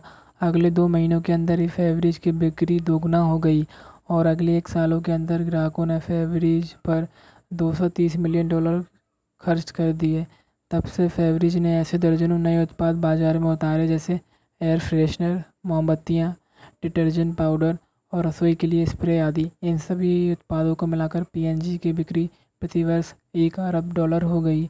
आखिरकार पीएनजी ने अपने ग्राहकों को यह बताना शुरू कर दिया कि फेवरेज न केवल अच्छी खुशबू फैलाता है, बल्कि बदबू को हटाता भी है। स्टिमसन को पदोन्नति मिली और उनकी टीम को बोनस उनका फॉर्मूला कारगर साबित हुआ। उन्हें आसान और सटीक इशारा मिला। इसके साथ ही उन्होंने एक स्पष्ट नाम भी रखा। फेवरेज की लोकप्रियता तब बढ़ी जब ग्राहकों में यह इच्छा पैदा हो गई कि सब कुछ जितना साफ़ दिखता है, उतना ही खुशबूदार भी हो सकता है। पेप्सोडेंट का विज्ञापन बनाने वाला महारथी क्लाउड हॉपकिंस कभी यह नहीं सीख समझ पाए कि ग्राहकों में नई आदत विकसित करने के फॉर्मूले को सबसे महत्वपूर्ण हिस्सा है। इच्छा पैदा करना। अपने जीवन के आखिरी दौर में एक बार क्लाउड हॉपकिंस व्याख्यान देने के लिए दौरे पर निकले। विज्ञापन के विज्ञान पर आधारित नियम। विषय पर उनके व्याख्यान सुनने के लिए हज़ारों लोग आते थे। क्लाउड हॉपकिंस अलग अलग मंचों पर खड़े होकर अपनी तुलना थॉमस एडिसन और जॉर्ज वॉशिंगटन से करते थे और भविष्य के बारे में बड़े बड़े पूर्वानुमान लगाते थे। इन पूर्वानुमानों में हवा में उड़ने वाली गाड़ियों का ज़िक्र अक्सर होता था। पर अपने इन व्याख्यानों में हॉपकिंस ने कहीं भी इच्छा या आदत के फंदे के निर्माण में इच्छा या न्यूरोलॉजिकल जड़ों की कोई बात नहीं की। एमआईटी के वैज्ञानिकों और वॉल्फ्रम सुल्ज ने अपने प्रयोग हॉपकिंस के सत्तर साल बाद किए थे। तो फिर इस महत्वपूर्ण जानकारी के बिना हॉपकिंस ने दांत साफ़ करने की इतनी बुनियादी आदत कैसे विकसित की? दरअसल बात ऐसी थी कि एमआईटी और सोल्ज की प्रयोगशाला में जो शोध किए गए थे उनकी जानकारी न होने के बावजूद भी हॉपकिंस ने उन्हीं तत्वों का उपयोग किया था। हॉपकिंस ने अपने संस्मरणों में पेप्सोडेंट के अपने अनुभव को जितना आसान ढंग से चित्रित किया था, वास्तविकता उससे थोड़ी अलग थी। हॉपकिंस डींगे मारते हुए बताते थे कि कैसे उन्होंने दांतों के आवरण के रूप में सही इशारा खोजा था और कैसे वे ऐसे पहले व्यक्ति थे जिसने ग्राहकों जिसने ग्राहकों को खूबसूरत दांतों का स्पष्ट नाम दिया। जबकि यह सच नहीं था। वे इसके प्रवर्तक नहीं थे। उदाहरण के लिए प्रतिक्रियाओं और समाचार पत्रों में प्रकाशित होने वाले अन्य टूथपेस्ट के विज्ञानों पर, विज्ञापनों पर गौर करें। यह विज्ञापन उस समय के हैं जब हॉपकिंस ने पेप्सोडेंट पर काम शुरू भी नहीं किया था। डॉक्टर सेफील्ड की दांतों की करीम डेंटिफरीज का विज्ञापन देखिए, जिसमें लिखा था कि इसमें इसमें बहुत सी विशेष चीज़ों का इस्तेमाल किया गया है ताकि आपके दांतों पर मैल जमा ना होना, मैल जमा होना रुक जाए और मैल की परत साफ़ हो जाए। यह विज्ञापन पेप्सोडेंट से बहुत पहले आया था, जब हॉपकिंस दांतों की देखभाल से जुड़ी पुस्तकों का अध्ययन कर रहे थे। उसी समय बाज़ार में सैनिटल टूथपेस्ट का एक विज्ञापन आया जिसमें लिखा था, आपके दांतों की सफ़ेदी एक आवरण से छुपी हुई है, सैनिटोल टूथपेस्ट मिनटों में यह आवरण हटाकर आपके दांतों की सफ़ेदी लौटाता है। एक अन्य विज्ञापन में लिखा था, आपकी मुस्कान को सुंदर बनाने का राज आपके खूबसूरत दांतों में छिपा होता है। सुंदर लड़कियों के आकर्षक होने का राज भी उनके खूबसूरत चिकने दांत होते हैं। इसीलिए एस एस वाइट टूथपेस्ट का उपयोग करें। पेप्सोडेंट के बाज़ार में आने के वर्षों पहले ही दर्जनों लोगों ने टूथपेस्ट के विज्ञापन में इस प्रकार की भाषा का उपयोग किया था। इन सभी विज्ञापनों ने ग्राहकों से उनके दांतों का मैला आवरण हटाकर इनाम के रूप में दांतों को खूबसूरत और सफ़ेद बनाने का दावा किया था, लेकिन उनमें से एक भी विज्ञापन को प्रसिद्धि नहीं मिली। फिर जब हॉपकिंस ने अपनी विज्ञापन मुहिम शुरू की तो पेप्सोडेंट की बिक्री बहुत तेज़ी से बढ़ी। आखिर इस आखिर इनके विज्ञापनों में ऐसा क्या खास था? हॉपकिंस की सफलता के पीछे भी वही कारण था, जिनके चलते जूलियो नामक वह बंदर लीवर खींचता था और घिरणियाँ बिस्तर पर और कपड़ों में फैब्रिज छिड़कती थी। वह कारण था इच्छा। पेप्सोडेंट लोगों के अंदर इच्छा जगाने में सफल रहा। हॉपकिंस ने अपनी आत्मकथा में पेप्सोडेंट के निर्माण में इस्तेमाल होने वाली किसी भी चीज़ के बारे में एक शब्द तक नहीं लिखा है, लेकिन पेप्सोडेंट के पेटेंट के लिए दिए गए आवेदन पत्र में इस टूथपेस्ट के निर्माण की विधि दी गई है। कंपनी के रिकॉर्ड से भी कुछ दिलचस्प बातें सामने आई हैं। दरअसल, पेप्सोडेंट को बनाने में सीट्रिक एसिड, पुदीने के तेल और कुछ अन्य रसायनों का इस्तेमाल किया गया था। ऐसा इसलिए किया गया पेप्सुर क्योंकि पेप्सोडेंट के आविष्कारक चाहते थे कि इस टूथपेस्ट के उपयोग के बाद लोग तरोताज़ा महसूस करें, पर इसका एक और परिणाम हुआ जिसका अंदाज़ा किसी को भी नहीं था। ये सारे पदार्थ ऐसे उत्तेजक हैं, जिनसे ज़ुबान और दांतों पर ठंडक और सिहरन का एहसास होता है। बाज़ार पर पेप्सोडेंट का प्रभुत्व था अतः इसकी सफलता का राज जानने के लिए अन्य प्रतिस्पर्धी कंपनियों ने शोध करने शुरू कर दिए। इन शोधों में अनेक ग्राहकों की प्रतिक्रियाओं से पता चला कि यदि वे दांत साफ़ करना भूल भी जाएँ तो मुँह में ठंडक और सिहरन का एहसास ना होने से उन्होंने तुरंत अपनी गलती याद आ जाती है, और फिर वे उसी एहसास को दोबारा पाने की अपेक्षा करने लगते हैं। लोगों में उस ठंडे एहसास की इच्छा पैदा होने लगी थी, जब तक दांतों पर ठंडक और सिहरन महसूस ना हो, तब तक लोगों को अपने दांत साफ़ ही नहीं लगते थे। इस लिहाज से क्लाउड हॉफकिंस दरअसल टूथपेस्ट नहीं, बल्कि यह ठंडा एहसास बेच रहे थे। ग्राहकों में जब उस ठंडक और सिहरन की इच्छा पैदा होने लगी तो उन्होंने इस एहसास को दांतों की सफ़ाई के साथ जोड़ दिया। इस प्रकार दांतों की सफ़ाई लोगों के लिए रोज़ की आदत बन गई। अन्य कंपनियों को जब हॉपकिंस की इस तरीब तरकीब का पता लगा तो उन्होंने भी इसे अपना लिया। अगले एक दशक के अंदर ही हर टूथपेस्ट में ऐसे तेल और रसायन मिलाए जाने लगे जैसे दांतों में सिहरन का एहसास हो। जल्द ही अन्य सभी टूथपेस्टों की तुलना में पेप्सोडेंट की खपत कम हो गई। आज भी बाज़ार में मिलने वाले लगभग हर टूथपेस्ट में ऐसे रसायन मिलाए जाते हैं, जिनका केवल एक ही काम है, दांत साफ़ करने। दांत साफ़ करने के बाद मुँह में सिहरन पैदा करना।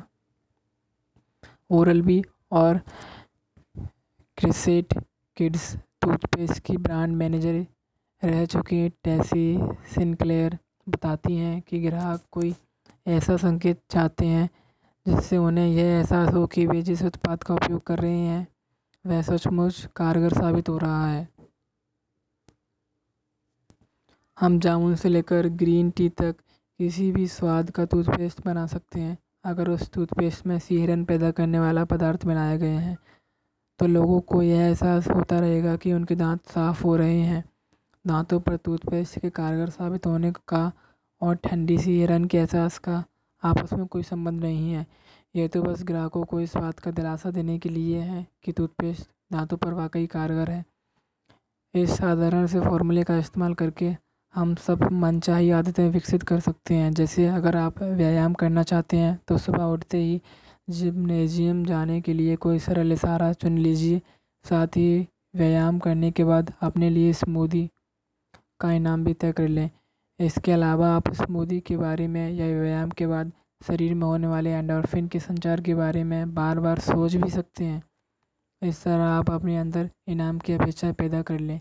समय के साथ आपकी इच्छा के चलते हर रोज़ जिमनेजियम जाना आसान हो जाएगा।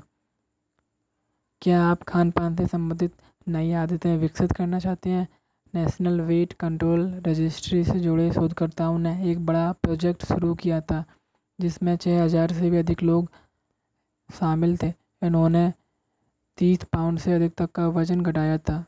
शोधकर्ताओं ने वज़न घटाने में सफल रहे, इन लोगों की खान पान की आदतों का अध्ययन किया। जिससे पता चला कि इनमें से अठहत्तर प्रतिशत लोग रोज़ सुबह नाश्ता ज़रूर करते थे। नाश्ता ऐसा खाना होता है जिसका सारा दिन के एक निश्चित समय में मिलता है। उनमें से अधिकतर लोग खान पान की आदतें सुधारने से वज़न कम करने के कारण मिलने वाले किसी इनाम की कल्पना भी करते थे। जैसे एक महिला छरहरी होने के बाद खुद को उस बिकिनी में देखती थी। जो वह बहुत समय से पहनना चाह रही थी। इसी तरह कुछ लोग उस गर्व की अनुभूति की कल्पना करते थे, जो वज़न नापने की मशीन पर खड़े होने के बाद मिलेगा। उन लोगों से सावधानी से ऐसे इनाम चुने थे, जो वे सचमुच पाना चाहते थे। फिर वे उस इनाम को प्राप्त करने की इच्छा पर अपना ध्यान केंद्रित करते थे। इस तरह वह इच्छा उनके अंदर जुनून की हद तक पहुँच जाती थी। शोधकर्ताओं ने यह भी पाया कि जब इन, जब जब इन लोगों के अंदर संतुलित आहार छोड़कर मनचाहे गरिष्ठ खान पान का सेवन करने की इच्छा जागी तो उन्होंने संतुलित आहार से मिलने वाले इनाम की इच्छा पर ध्यान केंद्रित कर लिया। इस इच्छा के कारण कारण ही आदत का फंदा सक्रिय बना रहा। इच्छा के विज्ञान को जानना कंपनियों के लिए क्रांतिकारी कदम साबित हुआ। हमारे जीवन में दर्जनों ऐसी क्रियाएँ हैं, जो हम हर रोज़ करते हैं, लेकिन आमतौर पर वे क्रियाएँ आदतों में तब्दील नहीं हो पाती।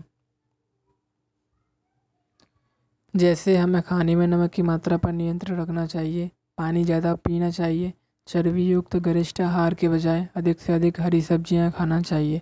इसके अलावा हमें नियमित रूप से विटामिन लेने चाहिए और अपनी त्वचा को सूर्य की अल्ट्रावायलेट किरणों से बचाने के लिए सनस्क्रीन ज़रूर लगाना चाहिए। इन सभी तथ्यों को इससे अधिक स्पष्ट ढंग से प्रस्तुत नहीं किया जा सकता, पर फिर भी आमतौर पर ये हमारी आदत नहीं बन पाती। रोज़ाना सुबह चेहरे पर सनस्क्रीन लगाने से त्वचा के कैंसर की संभावना कम हो जाती है। इसके बावजूद अमेरिका में दस फ़ीसदी से भी कम लोग ऐसे हैं जो रोज़ाना चेहरे पर सनस्क्रीन लगाते हैं, जबकि दांतों को हर कोई रोज़ साफ़ करता है। इन दोनों चीज़ों में इतना फ़र्क क्या है? इसका कारण है सनस्क्रीन को सनस्क्रीन सनस्क्रीन को रोज़ की आदत बनाने के लिए कोई इच्छा नहीं है। कुछ कंपनियाँ ज़रूर हैं जो इस स्थिति को बदलना चाहती हैं। इसके लिए ये कंपनियाँ कुछ ऐसा ढूंढ रही हैं, जिससे सनस्क्रीन लगाने से चेहरे पर सिहरन का एहसास हो, या फिर कुछ ऐसा हो जिससे लोगों को यह महसूस हो सके कि उन्होंने सनस्क्रीन लगाया है। इन कंपनियों को उम्मीद है कि यह एहसास भी वैसे ही इशारे का निर्माण करेगा जैसा टूथपेस्ट में होता है। यह वही एहसास है जो ना मिलने पर लोगों को अपने दांत साफ़ नहीं लगते और जिससे उन्हें तुरंत याद आ जाता है कि उन्होंने आज दांत साफ़ किए हैं या नहीं। इन कंपनियों ने सौ से भी अधिक उत्पादों से इस तर, इस तरकीब का उपयोग किया। ब्रांड मैनेजर सिंक्लेयर बताती हैं कि ऐसे उत्पादों में झाग का बनना एक बड़ा इनाम है। जैसे शैम्पू में झाग की आवश्यकता नहीं होती, लेकिन इसके बावजूद हम शैम्पू में ऐसे रसायन मिलाते हैं जिनसे झाग बने, क्योंकि लोग जब बाल धोते हैं तब उन्हें झाग निकलने की उम्मीद होती है। कपड़े साफ़ करने के डिटर्जेंट की भी यही कहानी है। आजकल तो हर कंपनी टूथपेस्ट में सोडियम, लोरेट, सल्फेट भी मिलाने लगी है, जिससे ज़्यादा से ज़्यादा झाग पैदा हो सके, जबकि झाग और सफ़ाई का कोई आपस में संबंध ही नहीं है। पर टूथपेस्ट का इस्तेमाल करते समय मुँह में झाग बनने से लोगों को अच्छा महसूस होता है।